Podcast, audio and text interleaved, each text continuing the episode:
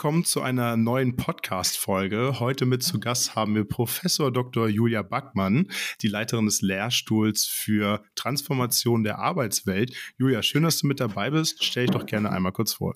Ja, vielen Dank. Ja, ich bin Julia Wackmann, ähm, seit August 2022 erst an der Uni Münster und ja, wie Nick schon richtig sagte, äh, leite ich den Lehrstuhl für Transformation der Arbeitswelt und bin auch Co-Direktorin am Research Center for Business Transformation in Times of Radical Change oder auch kurz äh, Chance. Okay, sehr schön. Erzähl doch mal vielleicht mal ganz kurz, was macht ihr da genau an eurem Lehrstuhl? Kurz und knapp. Ja, kurz und knapp. Äh, natürlich forschen und lehren wir im Bereich äh, ja, Human Resource Management, aber auch ja Future of Work, also wie sich Arbeit zukünftig gestaltet, Führung und Zusammenarbeit und etwas Innovations- und Change Management. Sehr cool. Ähm, wir wollen mal ein bisschen äh, starten bei deinem Background. Du hast ja schon viel erlebt. Ich habe mein Research auf LinkedIn gemacht und äh, weiß gar nicht, wo ich anfangen soll. Ich glaube, damals mit Diplom in Betriebswirtschaft auch in Münster gestartet. Vielleicht erzählst du mal, wie so deine akademische Karriere verlaufen ist. Wo hat alles begonnen? Ja, tatsächlich ähm, habe ich in Münster studiert, aber nicht, vielleicht darf ich das gar nicht so laut sagen, an der Uni Münster. Ich habe damals äh, noch an der FH studiert. Mhm. Und ähm, das ist so gekommen, weil ich gerne ein Doppeldiplom machen wollte. Also ich bin tatsächlich, also ich bin nicht mehr die allerjüngste, deswegen auch noch eine der letzten Diplomstudiengänge, denke mhm. ich. Und ähm, habe mich dann für European Business entschieden. Ähm, da war die Hälfte der Zeit in Münster, ein Jahr Praktikum war damals dabei und äh, die andere Hälfte der Zeit habe ich in der University in Portsmouth verbracht. Also ähm, habe dann einen Abschluss der Uni in Portsmouth und der ja, Fachhochschule in Münster erhalten. Und genau, fand eigentlich BWL immer schon spannend, weil ich mich für ja, Wirtschaft und Management interessiert habe und mir ja grundsätzlich einfach die Idee gefiel, ähm, zu, besser zu verstehen, wie Unternehmen äh, funktionieren, wie man Mitarbeiter ja führt und anleitet und genau, es hat auch so weit zu meinen Fähigkeiten gepasst und auf der anderen Seite wusste ich aber noch nicht ganz genau, in welcher Branche und in welchem Bereich ich genau arbeiten wollen würde und ich finde, da ist BWL eigentlich auch ideal, weil man ja sehr vielseitige Karrieremöglichkeiten einfach hat.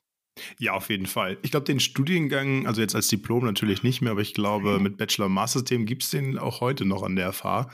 Ich glaube ähm, ja, mit ganz anderen Partnerhochschulen inzwischen, denke ich. Ja, ich habe ich auch schon mal gesehen. Ähm, kommst du gebürtig aus Münster oder warum hast du dich für Münster entschieden? Vielleicht auch. Ja, ich komme tatsächlich aus der Nähe von Münster, also ähm, aus dem Kreis Großfeld, also ein Stück weg, so 20 Minuten von Münster.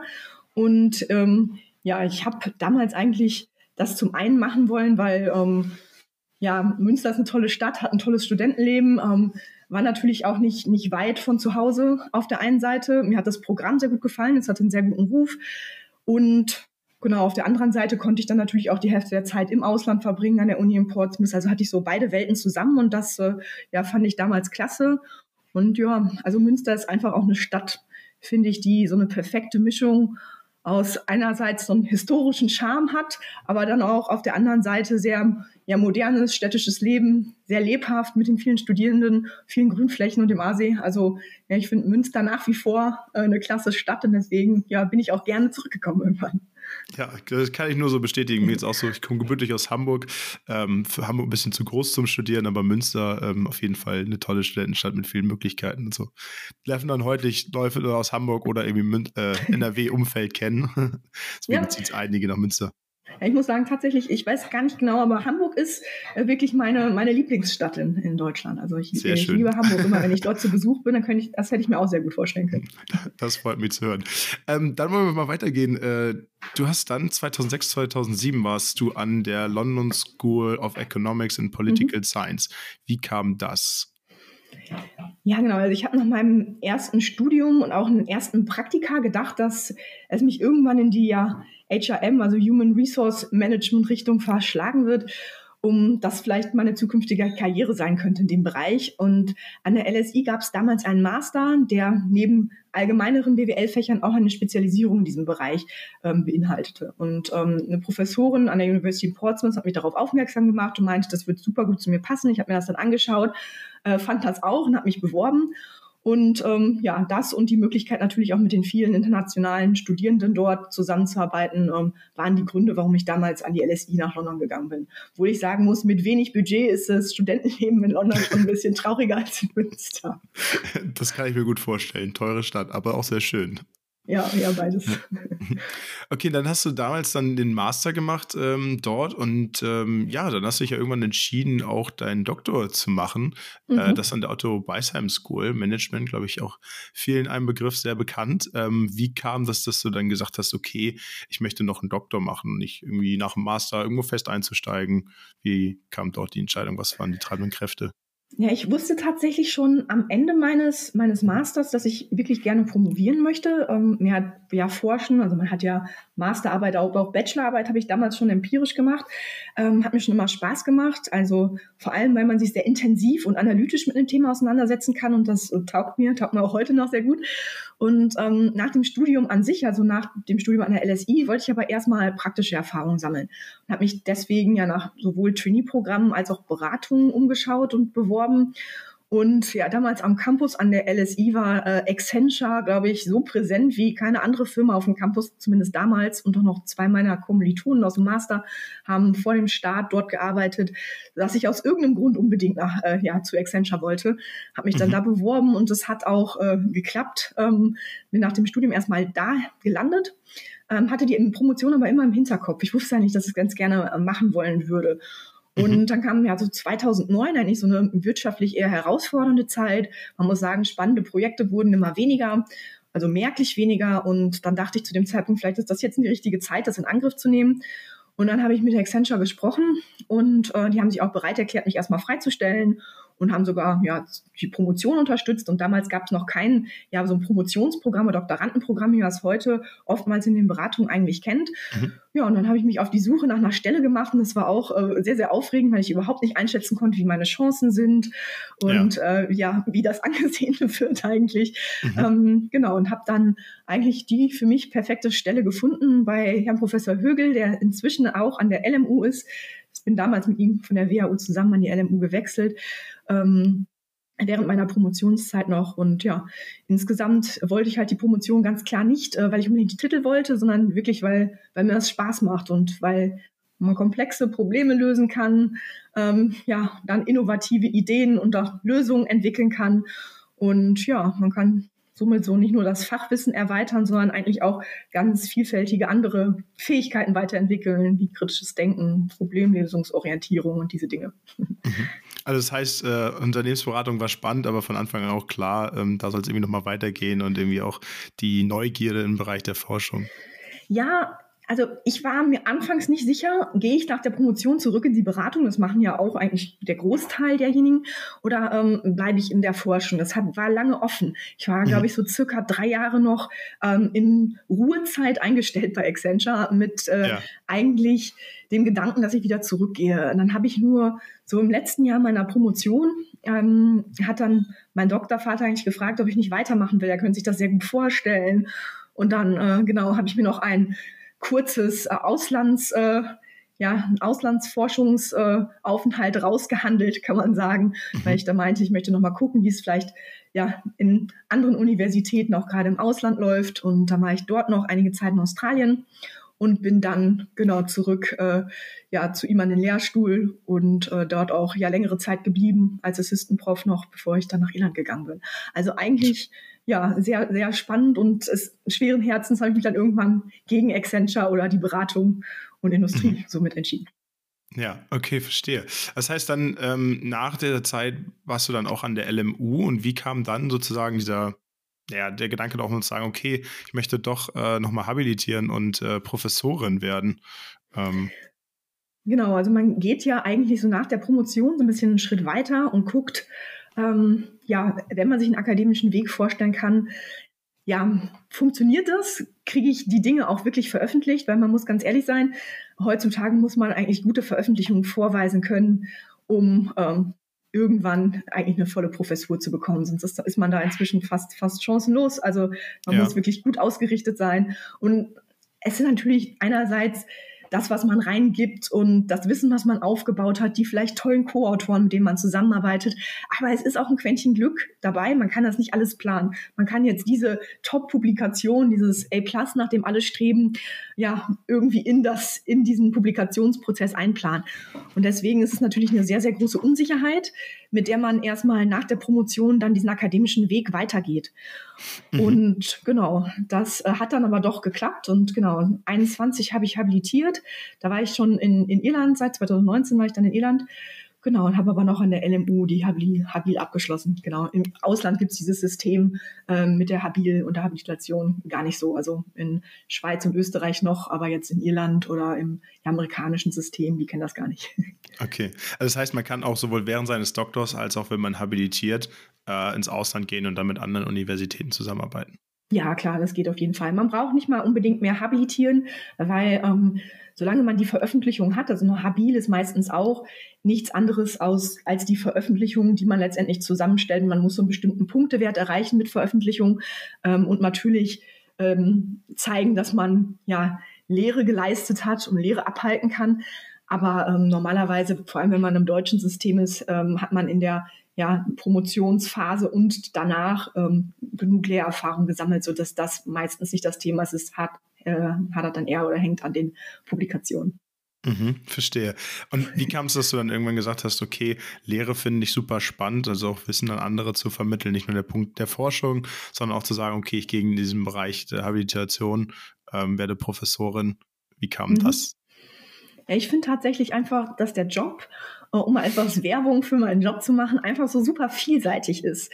Mhm. Und ähm, ja, also es ist zum einen dieses Forschen, dieses starke analytische, aber die, auch dieses, diesen kreativen Teil, also Ideen entwickeln, basierend auf vorhandenen Theorien, die dann in Forschungsdesign, Designs zu übermitteln und dann umsetzen, implementieren und äh, ja, dann auch hoffen, dass das was man äh, letztendlich sich vorgestellt hat, äh, auch so äh, rauskommt oder was eventuell sonst eine Alternativtheorie wäre.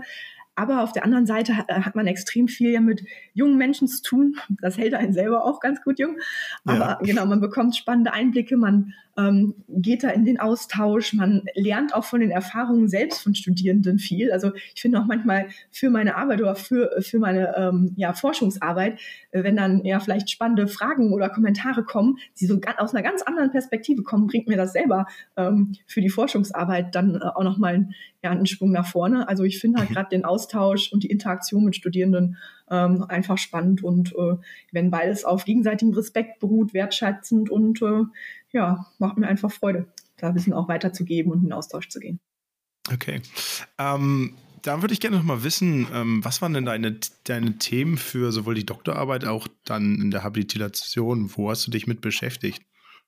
Ja, also in der Doktorarbeit ähm, habe ich mich mit Open Innovation beschäftigt. Ich weiß nicht, ähm, ob das was sagt. Also das ist ähm, ein Konzept aus dem Innovationsmanagement. Äh, das heißt eigentlich, dass ja, die traditionellen Grenzen für RD, für Forschung und Entwicklung innerhalb der Organisation überschritten werden. Und das basiert sozusagen auf, die, auf der Idee, dass Unternehmen von außerhalb äh, ja eigentlich Wissen, Informationen, Ideen, Innovationen ins Unternehmen bringen und dran, also Ideen, Technologien, Innovationen und mhm. die dann in der eigenen Organisation integrieren. Und ich habe mir das Ganze eher von der Team-Zusammenarbeitsperspektive angeschaut. Also ich glaube, meine Dis äh, hieß Relational Perspective von äh, Open Innovation und ähm, habe mir angeschaut, wie diese beiden Teams, die von unterschiedlichen Organisationen kommen, zusammenarbeiten können, wie die Vertrauen arbeit, äh, aufbauen können in dieser Zusammenarbeit, wie die vielleicht auch die Routinen, die unterschiedlichen Arbeitsweisen, die beide mit sich bringen, überwinden können, wie die über diese Grenzen hinweg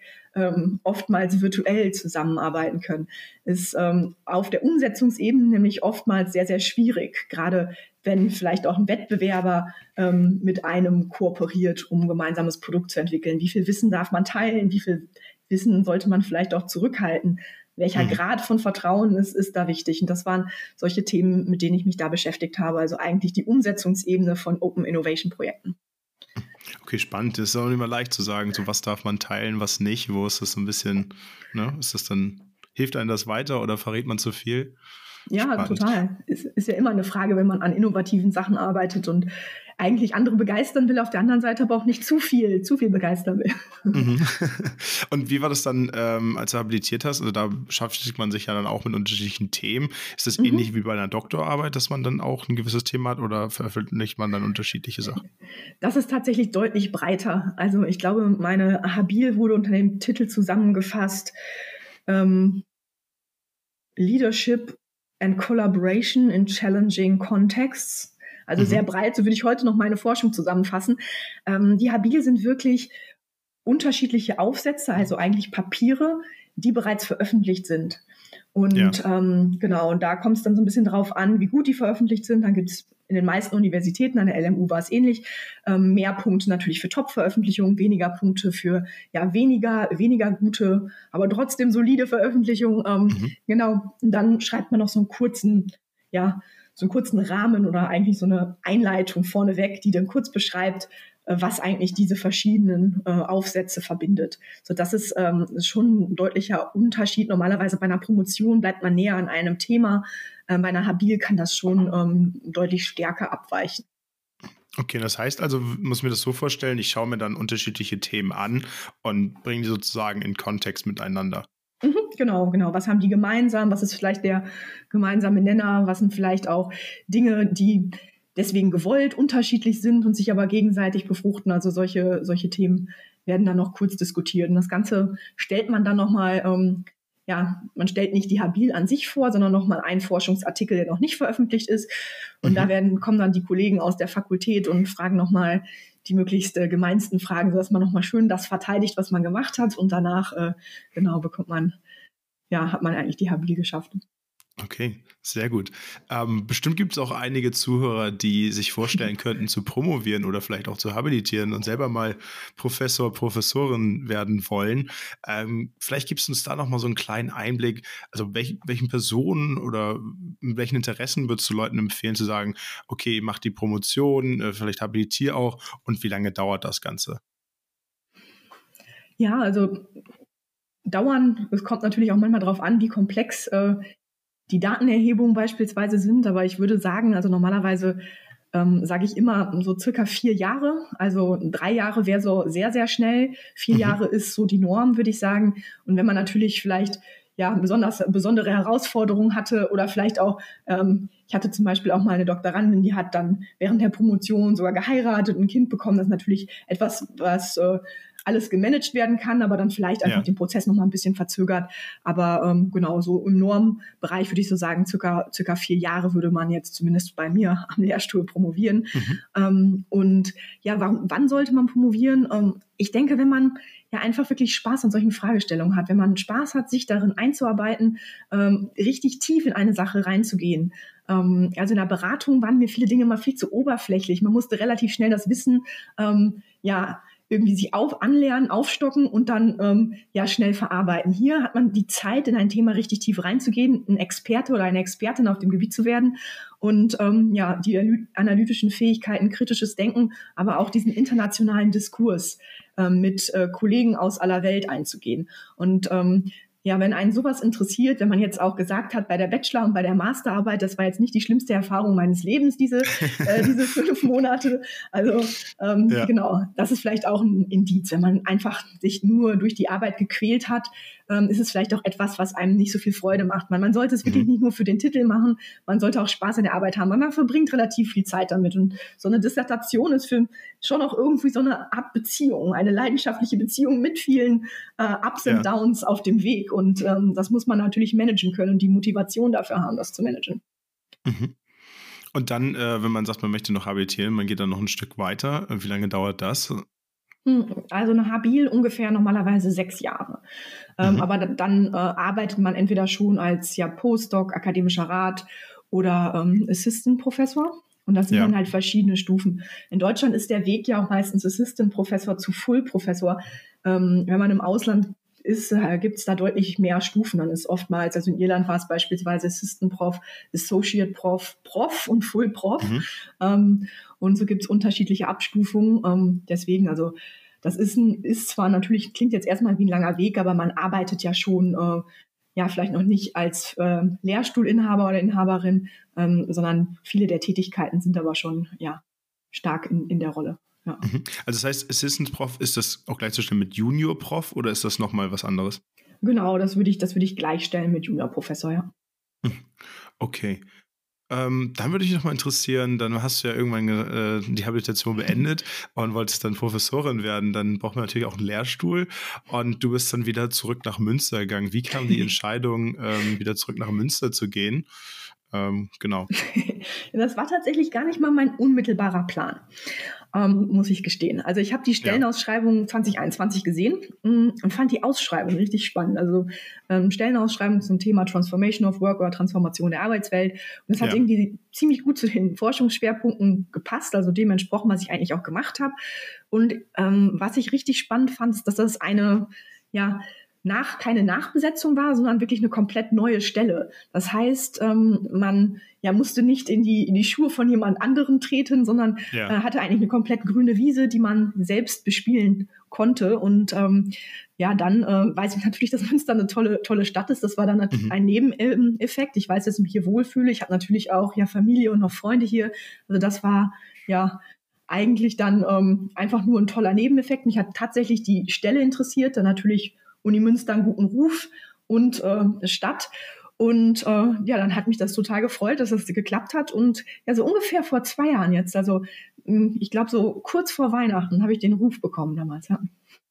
Sehr schön. Ja, ist auch cool. Dann so ein Zusammenspiel aus all den Dingen, wenn die irgendwie zusammenkommen, das irgendwie harmoniert. Ähm, ja, so wünscht man sich das auch. Das heißt dann also, als Professor muss man sich an der Uni sozusagen bewerben für einen Lehrstuhl oder wie läuft das normalerweise? Also ähm, wahrscheinlich werden dann ja auch nicht so viele Plätze frei, nicht immer unbedingt neue Lehrstühle geschaffen. Wie, wie kompetitiv ist das Ganze? Genau, also der Normalfall ist, dass man sich bewirbt. Das ist in den, wirklich in den meisten Fällen. Das natürlich auch ähm, ein sehr, sehr aufwendiger Prozess. Also es wird eine Stelle zum Beispiel frei, weil sie nachbesetzt ist, wie zum Beispiel äh, jetzt Unternehmensführung wo äh, Herr Nürsch ja äh, leider die Uni Münster verlassen hat. Und dann wird das nachbesetzt und ausgeschrieben und dann bewirbt man sich auf diese Stelle. Und dann ähm, gibt es ein Auswahlverfahren. Das Auswahlverfahren umfasst mehrere Präsentationen, sowohl eine Forschungspräsentation, aber auch eine Probe der Lehre und ja. äh, auch ein, ja, so eine Vorstellung des Lehr- und des Forschungskonzeptes und wie man sich an der Uni einfügen würde ähm, so ein bisschen so ja von der Perspektive, was ähm, bringt man mit und wie passt das zu den ja, Themen, die hier eigentlich schon äh, gemacht werden. Also was ist, sind eigentlich die Synergieeffekte, aber genau, wo kann man auch zusammenarbeiten? Das sind wirklich ja sehr, sehr lange Verfahren meistens. Mhm. Genau, und dann ja, würde sich im, im Endeffekt nachher am Ende äh, kristallisiert sich dann meistens so eine Liste heraus und dann gibt es eine Liste von eins bis drei oder eins bis vier Personen und dann ähm, startet man Verhandlungen mit der Nummer eins auf der Liste und dann genau nimmt die eins an oder nicht und wenn nicht, dann geht das zur zwei. So sieht da ungefähr mhm. der Prozess aus. Ähm, und es ist ja, ich würde sagen, bei den Top-Unis und ähm, ja, da gehört Münster dazu, ist das schon sehr kompetitiv. Deswegen ähm, sagte ich ja auch, das ist recht unsicher, so die Zeit nach der Promotion. Macht man weiter, schafft man die Leistungen, um dann ja, ja nachher vielleicht auch ja ein bisschen mehr mitreden zu können, wo man hin möchte. Mhm. Weil ähm, ja natürlich, wie du auch schon angemerkt hast, es gibt äh, nicht jetzt, sage ich mal, fünf Stellen für Transformation der Arbeitswelt an der Uni Münster, sondern eigentlich ja die eine Stelle. Und ähm, ja, wenn man jetzt unbedingt irgendwo örtlich hin möchte, ist das natürlich ein sehr, sehr schwieriger Job. Das muss einem auch bewusst sein, weil man muss Flexibilität mitbringen können, weil äh, nicht ganz klar ist. Also, dass ich jetzt in meiner Heimat in Münster wieder bin, ist eher Zufall und nicht die Regel. Okay, also das heißt, in deinem Fall hattest du den Glück, dass Münster gerade frei wurde, das gematcht hat. Sonst muss man immer ein bisschen schauen, okay, was gibt es auch für Möglichkeiten und wo sind gerade Stellen ausgeschrieben? Ja, genau, genau. Okay. Das ist eine perfekte Überleitung, um mal ein bisschen mehr davon zu erzählen, was äh, du in deiner täglichen Arbeit eigentlich machst. Wie sieht so ein Alltag als Professorin aus? Was macht ihr an eurem Lehrstuhl? Ich glaube, das interessiert äh, super viele Leute. Ja, aber ich weiß auch gar nicht, wie man das einschätzen kann aus anderer Sicht, was so der Arbeitsalltag von äh, Professoren und Professorinnen ist. Ja, man weiß immer so ein bisschen Forschung, dann machen die natürlich auch Lehre, dann sieht man die in den Vorlesungen. Ähm, aber ich glaube, so alles weiß man nicht, deswegen ist es umso spannender, da nochmal mehr zu erfahren. Genau, also so ganz grob sagt man immer, ähm, die, ja, die Arbeit unterteilt sich in Lehre, Forschung, ähm, Administration und äh, Leadership. So ein bisschen mhm. diese drei Hauptpunkte. das klingt jetzt erstmal, sage ich mal, nach, nach wenig, aber es ist insgesamt auch sehr, sehr unterschiedlich und hängt zum Beispiel natürlich sehr stark äh, von den Semesterzeiten ab. Ähm, ob es jetzt gerade Semesterzeit ist oder ob wir zwischen den Semestern sind. und äh, ob es gerade größere Studien oder Datenprojekte gibt, die in der Forschung laufen. Also ein wesentlicher Teil ist natürlich Lehre. Ähm, das umfasst natürlich sowas wie Vorbereitung, Durchführung von Vorlesungen, Seminaren und dann ähm, auch Zusammenarbeit mit äh, ja, den Mitarbeitenden bei uns am Lehrstuhl, äh, die Übungen. Ähm, man entwickelt Lehrpläne, gegebenenfalls komplett neue Kurse, Lehrmaterialien und genau, Bewertung der Studierenden. Das äh, mhm. hören die Studierenden wahrscheinlich mal am wenigsten gerne, aber das gehört noch dazu. Gehört immer mit dazu, ne? natürlich. Ja. Und äh, ja, Interaktion natürlich während den Vorlesungen oder in Sprechstunden. Das äh, finde ich auch immer ganz wichtig, also dass man da auch erreichbar und auch verfügbar ist und nicht nur irgendwie in seinem äh, Elfenbeinturm sitzt. Ähm, dann natürlich äh, Forschung, sehr, sehr äh, großer Punkt auch. Neben äh, der Lehre, also Lehre und ähm, Forschung sind ja mit die größten Punkte. Und ja, da arbeitet man an ganz unterschiedlichen Projekten, verfasst wissenschaftliche Artikel, recherchiert, ähm, nimmt an Konferenzen teil, internationalen. Das ist auch immer schön mhm. für gerade Doktoranden beispielsweise. Ähm, betreut Forschungsprojekte der Doktoranden oder anderen Mitarbeitenden, baut sich ein Netzwerk auf in Kooperationen, viel Austausch auch über die Universitäts, die eigenen Universitätsgrenzen hinaus und Zusammenarbeit, sowohl interdisziplinär als auch ja mit Universitäten im Ausland. Das wird auch äh, sehr stark äh, ja gewollt äh, in Universitäten, dass man das macht. Und dann ähm, kommen natürlich auch noch so Verwaltungsaufgaben äh, und Kommissionsarbeit äh, spielen da rein. Also zum Beispiel muss man verschiedenen Kommissionen und Ausschüssen teilnehmen, wie zum Beispiel die Berufungsverfahren und die ja, Berufungskommission dann in dem Sinne. Ähm, man überarbeitet vielleicht ein Studienprogramm oder ja, gestaltet ein komplett neues Studienprogramm. Also solche Themen kommen dann noch dazu, die auch natürlich eine Rolle spielen. Dann kommt es sehr auf die Zeiten an, was ja mehr Überhand nimmt zu einem bestimmten Zeitpunkt als andere Themen. Genau. Und wenn man, wenn dann mal möglich, äh, macht man auch gerne mal vielleicht eine persönliche Weiterbildung, gerade in einem Fachgebiet, gerade momentan, wo sich ähm, ja eigentlich die quantitativen Methoden durch die Nutzung von KI ähm, sehr, sehr stark entwickeln. Und dass man da am Ball bleibt, natürlich auch äh, ja, die neuesten Methoden oder die besseren Methoden kennt. Das wär, wenn dafür Zeit bleibt, das ist immer gut nochmal ab und zu. ja, klingt auf jeden Fall sehr vielseitig und doch eine Menge zu tun. Ähm, wo läuft man dir denn als Student äh, so über den Weg? Also du machst ja auch Vorlesungen, ne? Also ein BWL weiß ich ähm, auf jeden Fall. Ähm, genau, welche Vorlesungen hältst du da? Bachelor, Master? Ähm, mhm. Genau, da vielleicht nochmal ja. Also eigentlich jetzt im Wintersemester gibt es wirklich gute Chancen, mir mal den Weg zu laufen, ja. ähm, gerade im Master. Ähm, na, tatsächlich ähm, im Master machen wir, äh, haben wir die ähm, ja eine Pflichtveranstaltung übernommen im, Gov im Governance für dieses Jahr. Mhm. Ähm, voraussichtlich geben wir die aber ab an die Nachfolge von äh, Herrn Nürsch, falls das klar ist, weil ähm, genau das eigentlich zu, zu dieser Stelle gehört. aber genau, das haben wir jetzt dieses Jahr gelesen und da sind die Studenten noch an ja, ähm, Unternehmensprojekten gerade dabei, die vorzubereiten für die Präsentationen im Januar. Also cool. ich glaube, da ist auch noch viel zu tun bis Januar, aber es wird spannend. Genau, machen ein Seminar ähm, für äh, im Master zur Vorbereitung auf die Masterarbeit. Äh, da haben wir auch tatsächlich wirklich viele Studierende, über, über 40 im, im ersten Jahr, wo wir es anbieten, also mhm. wirklich eine, eher zwei Seminare äh, zusammengeschlossen sind als eins. Ähm, und äh, im, genau, dann haben wir noch eine Vorlesung, die heißt Responsible Leadership in, in the Digital Age, wo es so ein bisschen um ja, Führung auf verschiedenen Ebenen, Organisation, Team, aber auch Individualebene geht, wie äh, genau man als Führungsperson umgeht mit ja, den neuen Herausforderungen im digitalen Zeitalter. Und im Bachelor noch eine Veranstaltung zu Managing Radical Change and Innovation. Meistens sind mhm. meine Vorlesungen und Veranstaltungen in äh, englischer Sprache, ähm, ermöglicht dann auch den Studierenden aus dem Ausland teilzunehmen. Und ja. genau, Studierenden, die Bachelorstudenten ähm, im ersten Jahr kennen mich vielleicht auch aus der einen ja, Session, die ich im Onboarding gehalten habe, um Management vorzustellen. Und da bin ich dann im Januar nochmal mit dem Unternehmen, mit der Unternehmenspartnerin von der Metro dabei. Und genau, ja, also eigentlich dieses Semester wirklich, wirklich äh, viel, viel, zu tun. viel dabei. Genau, im Sommer ja. ist dann aber tatsächlich ein bisschen ruhiger. Mhm. Ähm, da haben wir nur ein Seminar im, im Bachelorprogramm, was ich auch immer ganz gut finde, sich besser ein bisschen besser auf die ähm, Bachelorarbeit letztendlich auch vorbereiten zu können, bieten wir das an. Genau, also das sind so. Das ist eine gute Möglichkeit. Leider wurde das bei mir nicht so viel gemacht. Könnte gerne mehr sein. Jetzt steht die Bachelorarbeit vor der Tür. Ähm. Ja, ja, glaube ich. Eine Bachelorarbeit, die erste so eigene wissenschaftliche Arbeit, ist auch eine große Herausforderung. Und da finde ich, hilft das so ein bisschen in diese Denke äh, eintauchen zu können, vielleicht mal in einem Seminar. Ja, auf jeden Fall. Ich auch. Ich habe leider damals kein Seminar in dem Bereich belegt. Also jetzt muss ich mir das selber beibringen, aber kriege ich dann auch irgendwie hin. das geht auch, ja. ja. Und man hat ja auch meistens noch eine betreuende Person, die einem zur, zur Seite steht dann. Genau, das geht. ähm, ja, sehr spannend. Ähm, wir wollen noch mal auf den Punkt kommen. Äh, du hast ja auch einige Praktika in deiner Zeit mhm. so gemacht. Du hast ja auch gesagt, Unternehmensberatung äh, war ein spannendes Thema für dich.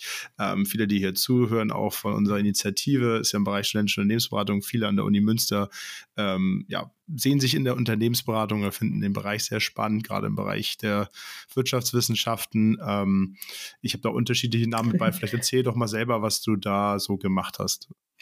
Genau, also äh, tatsächlich ähm, habe ich, wollte ich damals unbedingt nach Australien ähm, ins Praktikum. Das war so, also ich hatte ja mhm. zwei Pflichtpraktika und äh, ich wollte unbedingt zum ersten Praktikum nach Australien. Und dann habe ich mich äh, tatsächlich bei so einem deutschen Startup beworben. Das nannte sich äh, Skex IT Services.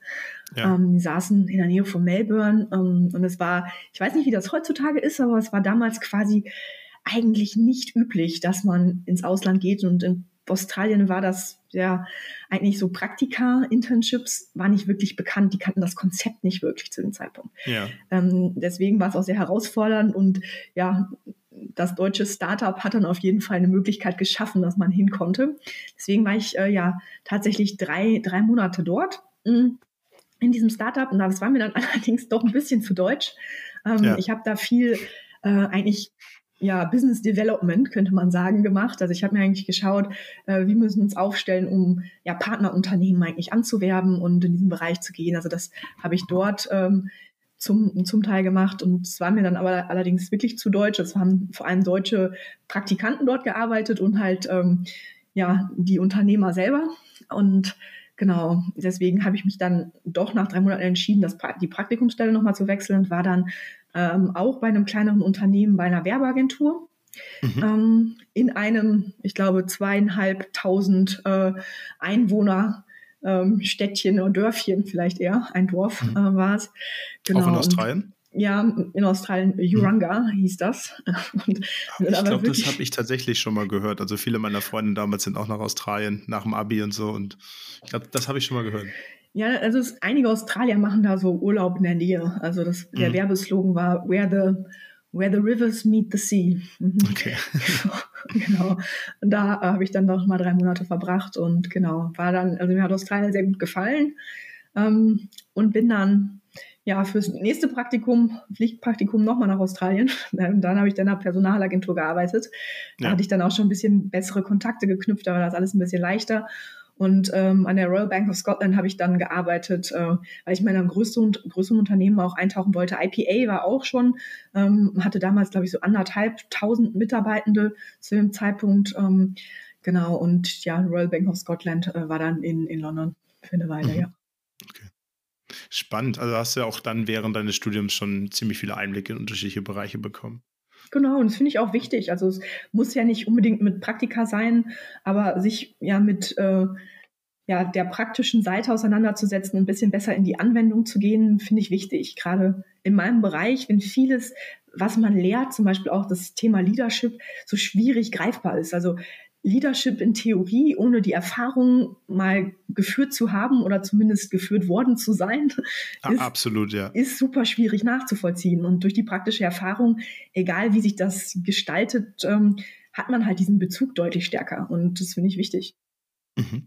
Das wäre auch mal, da knüpft meine nächste Frage an. Ähm, wie wichtig siehst du Praktika oder auch Werkstudentenjobs für Studenten neben dem Studium? Ja, beides, beides finde ich sehr wichtig, weil die Erfahrung einfach Studierenden hilft, dieses theoretische Wissen in die Praxis umzusetzen. Und da kann man mal erleben, ja, wie in der Arbeit, wie die Arbeitswelt in einem bestimmten Fachbereich dann eigentlich aussieht. Man kann außerdem besser verstehen, ist es das, was ich mir nachher als Karriereweg vorstellen kann, wenn ich mit meinem Studium fertig bin. Ist es das, was, was mich vielleicht motiviert und antreibt? Also es gibt auf der einen Seite Praxiserfahrung, auf der anderen Seite halt ähm, gibt es auch eine gewisse ja, Karriereorientierung, wenn man so will. Und mhm. es hilft einem ungemein, um ähm, Netzwerk aufzubauen. Also viele starten ja dann vielleicht auch in einem Unternehmen, wo sie mal ein Praktikum gemacht haben, wo sie mal als Werkstudent gearbeitet haben, wo sie Einblicke bekommen haben.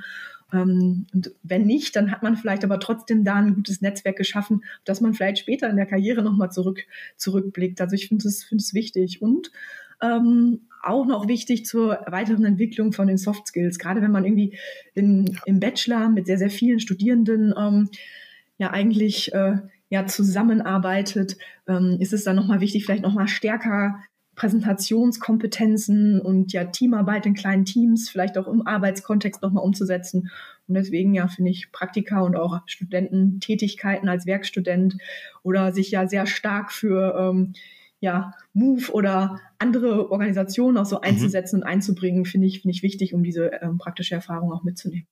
Ja, sehe ich genauso. Also wir haben meist auch die Erfahrung, ich habe vorher noch eine Ausbildung gemacht, noch ein Jahr in einem Startup gearbeitet. Mhm. Ähm, da konnte ich irgendwie mit am meisten auch noch lernen, dazu gewinnen und ähm, irgendwie auch dann super das theoretische Wissen aus der Uni mit der Praxis verknüpfen. Ähm, wie siehst du das denn mit dem Praktiker- und Werkstudentenjobs? Ähm, ja, für was sollten sich die Studenten entscheiden? Also viele sagen ja immer so, ich muss das und das Praktikum machen und da und da hinzukommen. Oder siehst du das eher so, mach das, äh, wofür du dich interessiert, also intrinsische Motivation da im Fokus siehst. Ähm, mhm. Wie stehst du dazu?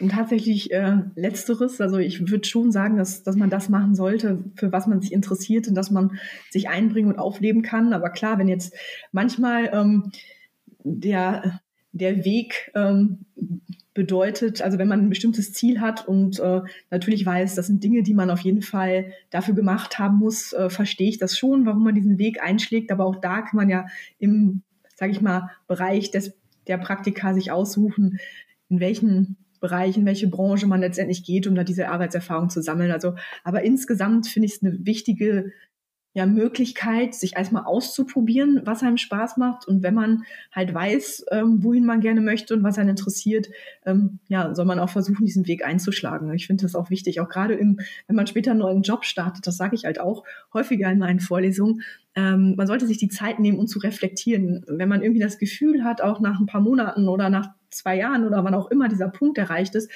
ähm, dass mir der Job eigentlich nicht wirklich Freude macht und äh, ja letztendlich will man aber irgendwie zeigen, dass man es kann. Das ist der falsche Weg. Also mhm. klar, ein bisschen Durchhaltevermögen sollte jeder mitbringen, aber letztendlich verbringt man so viel Zeit in seinem Job und da wäre es wichtig, dass der Job einem Spaß macht am Ende des Tages. Auf jeden und, Fall, ja. Genau. Und deswegen würde ich immer gehen, wenn ich denke, okay, der Job gefällt mir nicht. Ähm, und ich finde es dann eher mutig, einen neuen Weg zu suchen, als denken, man muss jetzt durchhalten. Was nicht heißen soll, dass ein bisschen Durchhaltevermögen äh, benötigt, finde ich, auch benötigt ja. wird. Aber mhm. ähm, genau, reflektieren und sich umentscheiden, äh, finde ich, ist keine Schwäche. Definitiv. Also gehört, glaube ich, bei jedem Praktikum dazu, dass man auch mal Momente hat, wo man denkt, okay, das ist jetzt irgendwie alles nicht so super, macht nicht so viel Spaß oder muss mhm. Überstunden machen. Ähm, hat, glaube ich, jeder schon mal erlebt. Was ich aber auch so merke, gerade im Bereich der BWL oder sowas, entsteht auch so eine soziale Druck, dass auch junge Studenten sich sehr schnell stressen lassen, gerade wenn sie dann, weiß ich nicht, das darum geht. Ähm, nach meinem dritten, vierten Semester habe ich noch kein Praktikum gemacht ähm, äh, oder muss dann als nächstes wieder das Praktikum machen, bin gerade wieder im Studium, muss mich aber schon irgendwie ein halbes Jahr vorher bewerben. Mhm. Ähm, ja, da gehen die Meinungen so ein bisschen auseinander. Wie siehst du das? Ja, ich, ich denke auch, also viele, viele machen sich sehr, sehr viel Stress, gerade auch, äh, weil ja durch so ja, Social Media und einfach die Transparenz, wie sich auch andere darstellen, man irgendwie denkt, oh ja, man vergleicht ja sehr, sehr viel. Man vergleicht sich dann mhm. und das mhm. Schlimme ja. ist, man vergleicht, und das zeigt ja auch die Forschung, sich nicht unbedingt bei den Punkten, wo man selber vielleicht ähm, ja deutlich überlegen wäre oder äh, wirklich ähm, schon viel zu bieten hat, sondern man vergleicht sich gerade bei diesen Themen, wo man selber denkt, ah, das ist eine Schwachstelle, ich habe jetzt noch kein Praktikum. Ähm, und da sieht man dann natürlich auch, die haben das alle schon. Ähm, und das ist so ein bisschen, ja, das ist eine große Herausforderung. Also tatsächlich glaube ich auch, dass man Praktikum auch nach dem, sage ich mal jetzt Bachelorstudium, ähm, auf jeden Fall noch dranhängen kann, um sich um sich da zu orientieren. Ähm, ich glaube nicht, dass, dass man sich so viel in dieses Thema, ja, ich, ich verstehe es, aber äh, man sollte sich auch nicht zu viel Druck machen einfach bei diesem Thema, weil ich glaube, dass man ähm, die richtige Zeit auch äh, ja findet und die kann auch nach dem Studium sein, erstmal nochmal ein Praktikum, bevor man vielleicht auch einen Master startet oder als Orientierung dazwischen. Das machen auch viele und das ist äh, ja vollkommen fein. Man muss nicht mit äh, 22 schon seinen Masterabschluss und drei Praktika haben. Ja, ja, gut, dass du sagst. Äh, ich sehe das nämlich ähnlich. Ich hatte einen anderen Background, dann auch erst eine Ausbildung äh, machen mhm. zu dürfen, dann noch ein Jahr zu arbeiten und dann bin ich, naja, mit 25 jetzt nicht alt für ein Bachelorstudium, aber schon eher ein bisschen älter. Ähm, aber ich sehe dann noch andere, die dann mit 22 im Master abgeschlossen haben, schon Praktika und dann voll in die Berufswelt einsteigen. Da denke ich manchmal, okay, man kann sich vielleicht auch mal ein Stück zurücknehmen, zu schauen, was interessiert einen, wo will ich hingehen und wie, wie du eben schon sagtest, auch so ein bisschen reflektierter an die Sachen ranzugehen, zu schauen, okay, was macht mir wirklich Spaß, mir die Inhalte rauszusuchen. Vielleicht mhm. macht man dann statt sechs auch sieben Semester, äh, wenn man da irgendwie gute Begründung für hat. Genau. Ähm, und ähm, ich glaube, was viele auch so ein bisschen äh, vergessen dabei ist, dass man, nur weil man jetzt vielleicht nicht äh, drei Praktika in seinem Bachelorstudium gemacht hat, äh, denn nicht die Türen verschlossen werden. Es gibt so viele Möglichkeiten, in welchen Bereichen man noch arbeiten kann ähm, und auch nach seinem Studium immer noch schauen kann, okay, wo mache ich Praktika, wo geht die Reise hin? Ja, sehe ich sich genauso. Also es gibt einfach viele Wege. Und klar, wenn jemand das sehr, sehr viel Spaß macht, auch mit diesem, diesem Tempo und diesem Druck voranzuschreiten, ähm, aber ich denke, man, wenn man da selbst nicht der Typ für ist, ist es vollkommen fein, äh, einfach auch da ein bisschen einen Gang rauszunehmen und äh, zu reflektieren und vielleicht ja einfach am Ende des Studiums oder nach dem Studium das Praktikum letztendlich umzusetzen. Also ja, ich denke, es gibt viele Wege. Mhm. Okay, eine Frage ist mir gerade noch gekommen. Du hattest ja am Anfang schon mal angerissen, dass du ja bei Accenture warst. Warum mhm. fandst du Unternehmensberatung spannend? Warum hast du gesagt, das wäre was für dich? Ja, ich, ich wollte unbedingt so in verschiedene Bereiche rein mhm. Äh, schnuppern können und nicht nur ein Unternehmen sehen. Das kann man ja ganz gut bei, bei einer Unternehmensberatung. Und dann halt dieses analytische ähm, analytische Denken, was man da ja auch braucht. Also das fand ich ja. total spannend. Und ähm, ja, dann hat mich eigentlich ja Accenture sehr, sehr angesprochen, wie sie aufgetreten sind damals. Und genau, ich hatte mich bei zwei Beratungen und für so zwei Trainee-Stellen beworben mhm. nach, nach, meinem, nach meinem Master oder am Ende meines Masterstudiengangs. Ja, und dann äh, wollte ich aber unbedingt zu Accenture. Und auch da war ich wirklich im Vorstellungsgespräch, dachte ich eigentlich, ich habe es äh, vergeigt, aber äh, hat dann am Ende noch geklappt. Also ja. es, war, ich, es war keine Glanzleistung, muss ich sagen, das Vorstellungsgespräch. Okay. Ähm, aber ja, es hat, äh, hat trotzdem geklappt und äh, ich glaube auch da nimmt man zum Teil vielleicht auch lieber Personen, die ein bisschen, ja, vielleicht Persönlichkeit und auch dann ihre Schwächen zeigen, als ähm, jemand, der oder die, ähm, ja, wo man überhaupt keine äh, Ecken und Kanten letztendlich gesehen hat. Also ich glaube, da haben mm, wir das ganz gut verziehen.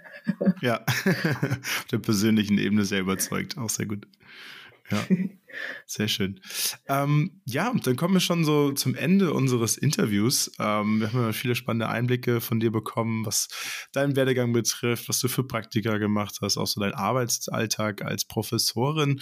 Ähm, genau, wenn du dich vielleicht nochmal an dein junges Ich mit, boah, weiß ich nicht, 20, 22, irgendwie so in dem Alter, wo du angefangen hast zu studieren, zurückerinnerst ähm, und jetzt nochmal zu dem sprechen könntest, was würdest du der äh, Personen mit auf den Weg geben?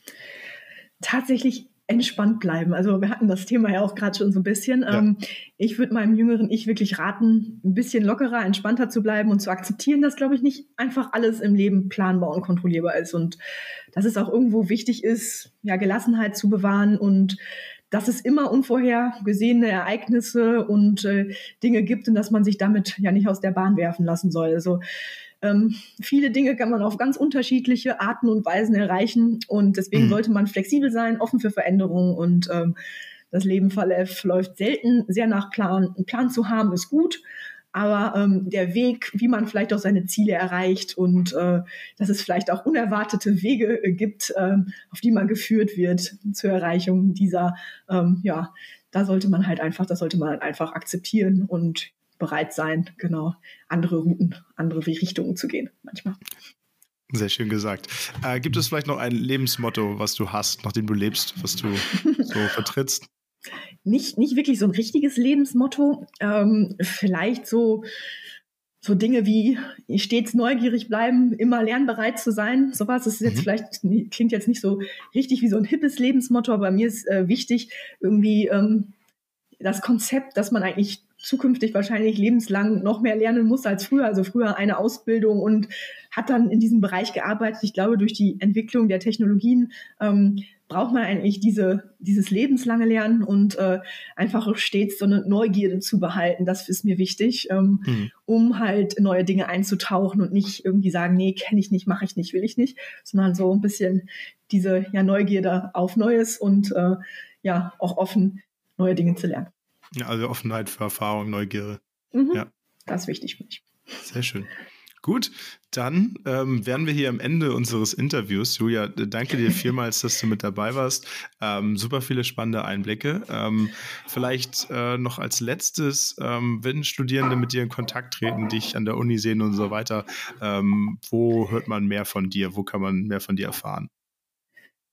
Wie meinst du das jetzt? Also, also genau, also wenn man mal wissen will, wo, sein Werdegang, was man machen kann, sei es LinkedIn, äh, Lehrstuhl, Website, solche Sachen. Genau, ja, LinkedIn äh, auf jeden Fall, Lehrstuhl, Website, aber auch gerne einfach, äh, wenn man in Vorlesungen ist, zu mir kommen. Also ich bin immer offen für, für Gespräche, selbst auch einfach nur mal ein Tipp sein sollte, ähm, immer gerne. Also ich bin da, bin da offen, wenn ich nicht gerade wie heute einen Anschlusstermin habe zum ja. Interview nach der Vorlesung, ähm, kann man mich, kann man mich immer gerne ansprechen auch. Also ich bin da auch offen, auch äh, Fach, äh, ja, fernere Dinge wie das Thema Karriere oder Möglichkeiten nach einem Studium. Ich bin gerne für, aus, für den Austausch bereit. Okay, sehr schön. Ja, dann hoffentlich äh, stürmen dann nach der Vorlesung demnächst alle das Pult. Ich bin Würde mich sehr freuen. Ähm, ja, danke dir nochmal, äh, dass du dir die Zeit genommen hast äh, und so spannende Einblicke gegeben hast. Ähm, ja, vielen, vielen Dank und ähm, ja, war sehr schön. Ja, ja, vielen Dank auch dir, Nick. Hat mir auch Spaß gemacht und ja, ich hoffe, die Studenten konnten so ein bisschen Einblick in genau den Arbeitsalltag und das äh, Leben auf der, der anderen Seite dann sozusagen als Professorin ähm, ja, erfahren. Vielen Dank. Ich denke doch.